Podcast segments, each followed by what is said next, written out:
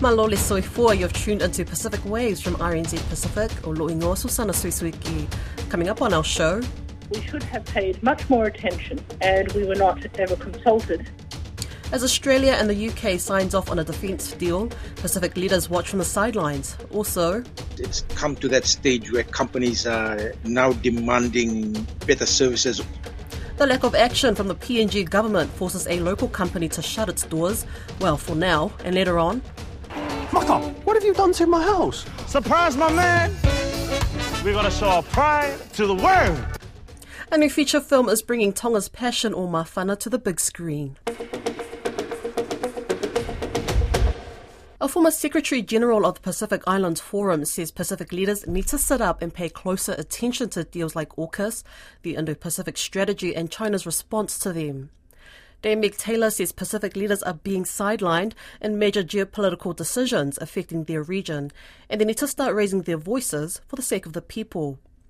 Last week, the UK and Australia signed off on the AUKUS deal, where the Australian government will spend nearly 400 billion New Zealand dollars over the next three decades to buy a fleet of nuclear submarines as part of the new Defence and Security Pact. Koroi Hawkins spoke with Dame Taylor about the ramifications of the deal for Pacific countries. Let's just go back a bit for your for the listeners in the Pacific, and good morning to you, my brothers and sisters across the region.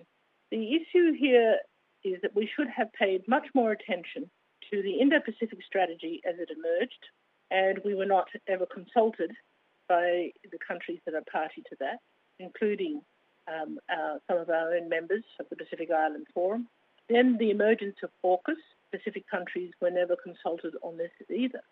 And with the um, Blue Pacific partners, uh, that's another grouping now, Australia with the United States and the UK in terms of aid issues, uh, they did not consult. So, should we be um, concerned about what is happening now with uh, Australia's purchase of submarines being to be constructed in Australia, but you know under the auspices of AUKUS? I think that the concern for us is that uh, we in the Pacific, particularly those of us who are signatories to the Treaty of Rarotonga, have um, always been committed to the fact that we wanted a place to live where there was no proliferation of nuclear weapons. The debate, I think, that will emerge within the Pacific is are nuclear submarines weapons?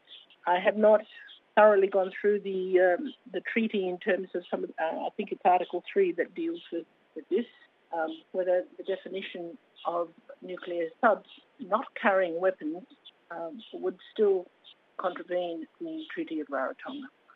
And the the Australian Prime Minister obviously has, has been at pains to try and talk about them not being able to breach this, but we have spoken with a few experts who, who say it is a duty for Pacific to hold them to account and not take that for face value. W- would you agree with that point?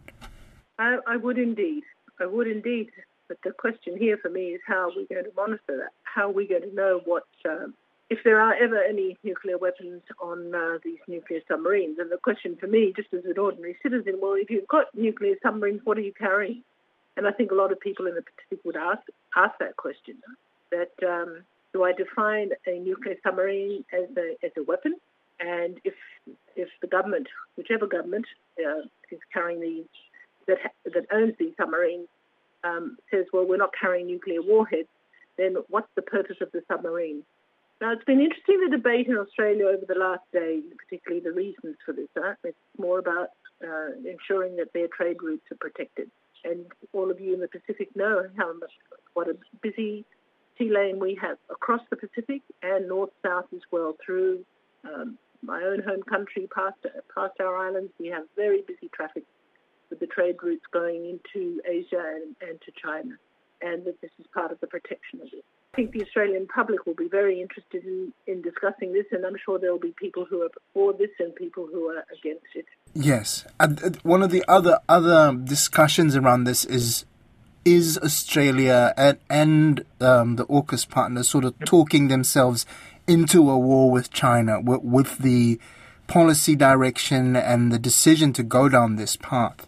I think the um, China is seen as a, is seen as an aggressor and that it takes has taken a, an aggressive stance in Southeast Asia, particularly, you know, its declaration of um, over the South China Sea and asserting sovereignty over that area. That has been, I think, uh, a big red flag to countries like the United States and, and to Australia um, and to the Southeast Asian countries. But it's really interesting how ASEAN has come out very clearly that they will take um, a neutral position on all this.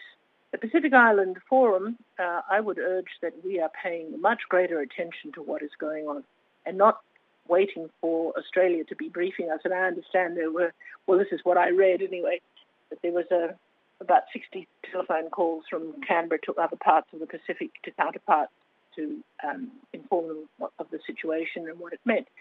And um, we should be, I, I am appreciative of that. However, I think it would have really been helpful to have very in-depth discussions with the Pacific uh, long before all this has happened. The Lae Biscuit Company in Papua New Guinea has briefly shut its doors because of government inaction over the economy. It wants to produce its own solar power but is stymied by laws that ban factories from producing their own power. Lae Biscuit is angry with the constant power outages by PNG Power and sees solar power as cheaper and more reliable, allowing them to market their green credentials. Don Wiseman spoke to RNZ Pacific's correspondent in PNG, Scott Waide, about the issues facing Lae Biscuit and an effort by the government to get on the front foot. It's, it's surprising that it's a big deal given that the, the PNG power is very inefficient. And I think it's it's come to that stage where companies are now demanding better services or an alternative, as, as uh, Lae Biscuit has said. Now, the problem with that is that the PNG power uh, has restrictions as to where alternative power sources can be placed, where it grids run. So that's that's the sticky issue that uh, Lae Biscuit has to deal with with the government and PNG Power. I've just spoken to the Deputy Prime Minister and the uh, member for Lae. He says the uh, next week he's invited the uh, State Enterprises Minister William Duma and a delegation to Lae to have those, those discussions with the business houses on alternatives going forward. And a lot of other businesses are supporting this call because it's just simply driving the cost of doing business up.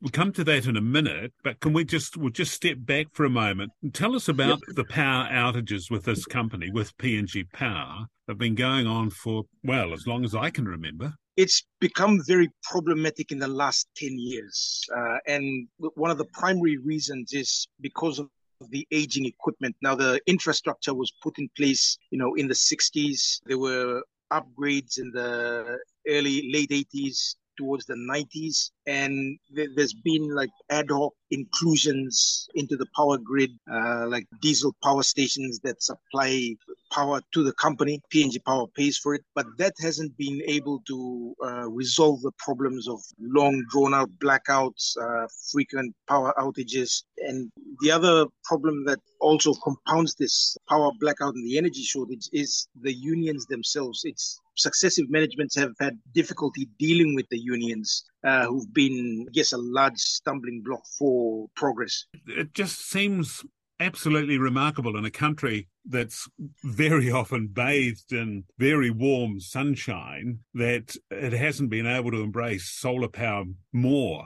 Uh, I guess the government policies haven't really focused on harnessing solar energies. Like it's encouraged on a smaller scale for rural power options, but on a large scale, that hasn't been a focused priority for government. And now that we've gone through this ongoing power outages and the high costs of doing business, it's come to that stage where businesses are now demanding an option. Uh, and, and solar seems to be the one that they're looking towards because I guess it's easier to install and manage on their own. And I guess the irony is that despite all these advantages, PNG Power has continued to make a mess of things and owes gazillions of dollars all over the country. Yes, it's it's a company that is uh, like every other SOE that struggles with debt, and it hasn't really been able to sort out its management issues. We've had chief executives, uh, heads of the company come and go, and and it, it keeps happening nothing seems to be resolved there. So that's added to the you know long term strategy and its ability to solve its problems long term. So the Lae Biscuit Company, it may get some good news this coming week. how confident are they that they will be allowed to go ahead and produce their own solar? well, look at it this way: Lae Biscuit is a fixture in Lae City uh, and Morobe province, and and in Papua New Guinea. So it has about 2,000, uh, close to 3,000 employees. And for Lae Biscuit to shut down for three weeks, that has sent ripples of panic throughout the business community and throughout the country. So it's an important stakeholder in Lae City and particularly in the supply of manufactured goods, manufactured food. So it has a relatively loud voice when it comes to being a representative of the business community and being one of the largest employers in Papua New Guinea. And having the Deputy Prime Minister come with a high level delegation to speak with the business community and, and particularly Lae Biscuits is significant. And I, am hoping that a path will be forged forward given that they've spoken out on behalf of the business community. A film about die-hard Tongan rugby fans will have its world premiere this Wednesday. Called Red, White and Brass, the comedy is set during the 2011 Rugby World Cup, inspired by a true story. It follows a group of Tongan fans who form a pre-game brass band in a desperate attempt to get tickets. It's New Zealand Samoan director Damon Fepulea'i's first feature film. Damon spoke to RNZ Pacific's Finau Fonua about what it took to make a heartwarming and uplifting tale. So, this movie, could you describe your inspiration for making it? How did you choose this story? Uh, yeah, this this one was um, I was approached by a company called Piki Films, and two of the producers there, uh, Carthew Neal and Morgan Waru, um, who I'd worked with before, they had the script that was um, they were working on, and they and that was from uh, Nua Finau, who was the uh, basically it's his story, like a based on his like his true life story. So they brought the idea to me or pitched it to me and said, "Oh, would you be interested in like um, helping to uh, write the film just to, to get it in for um, to turn it into a script, and then if we got and then uh, to direct it as well." So that was kind of how I came on board at the beginning. Is it true that this is your film debut? Uh, yeah, so this is the this is my first time feature film. So um, I've worked in television for probably about 25 years, just doing different different things, documentaries, music videos, um, comedy, drama, all kinds of things. And I'd sort of been working on trying to like um, writing scripts for film, but this is the first one that I've ever actually got to direct. So yeah, my first time directing a feature film. And what's that like? uh, it's pretty surreal. Like it's it's kind of buzzy at the moment because it's um, just because it's we've spent we spent so long. Well, I guess the process of making it was quite long. Like we had like a uh, probably had spent maybe a year, year and a half uh, writing it, and then getting ready, and then then filming it. And because the filming happened uh, during COVID times, we actually we had to stop filming and then start again. So the filming took ages, and then the post production process happened. And then there was also like once we'd finished the film, there's sort of like a nine month wait before it actually has come out. So um, it was all like this massive journey, and then now we're waiting for the film, you know, the film coming out on the on the 23rd of March, and it's just like um, now it's like the exciting kind of time. So uh, yeah, after all the waiting, we're, we're finally getting it out. So I think you know just for, because it's my first first time feature film, that um, yeah, it's it's pretty exciting.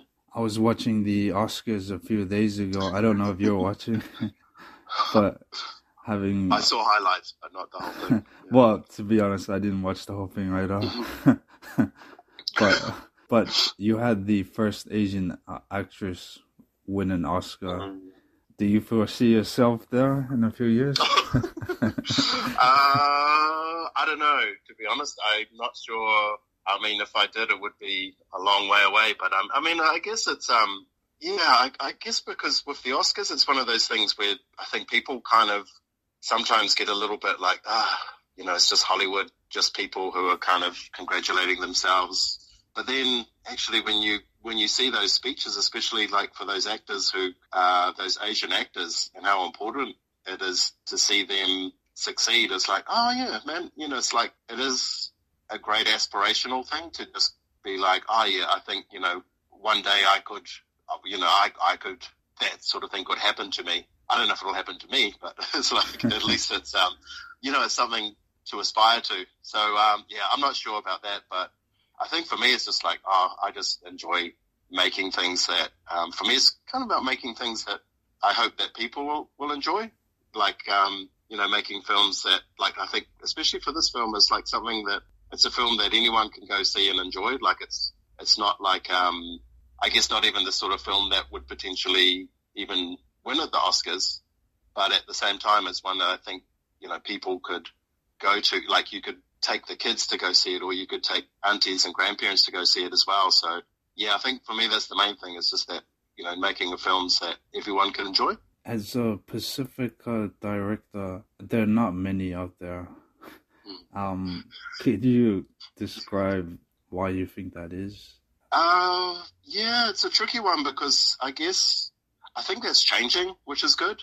And there are there's sort of a few few of us Pacific directors who have been around for a while, but there's a lot of I think hopefully there's a lot coming through. Like I think especially in the last few years I've been on a lot of projects where it's just like you can see the new that next generation of talent coming through. And I think part of like with this film and I think with a lot of the other projects that are coming through, it's kind of more about Pacific people being the ones to tell the Pacific stories. So whereas I think the cases uh, for a long time, the cases a lot of the time has just been non-Pacific directors or producers or writers making these telling Pacific stories. So I feel like there's sort of, you know, that change is happening and there will be the young people who are making things who are starting now will, you know, in five, ten years, there'll be like a lot more Pacific directors coming through. And I, and I think that's across the board. It's kind of like, oh, there's a lot more, you know, there's, there's more of a movement for like female directors as well. And, um, like people have, yeah, just more diversity really, um, coming through and the people that are,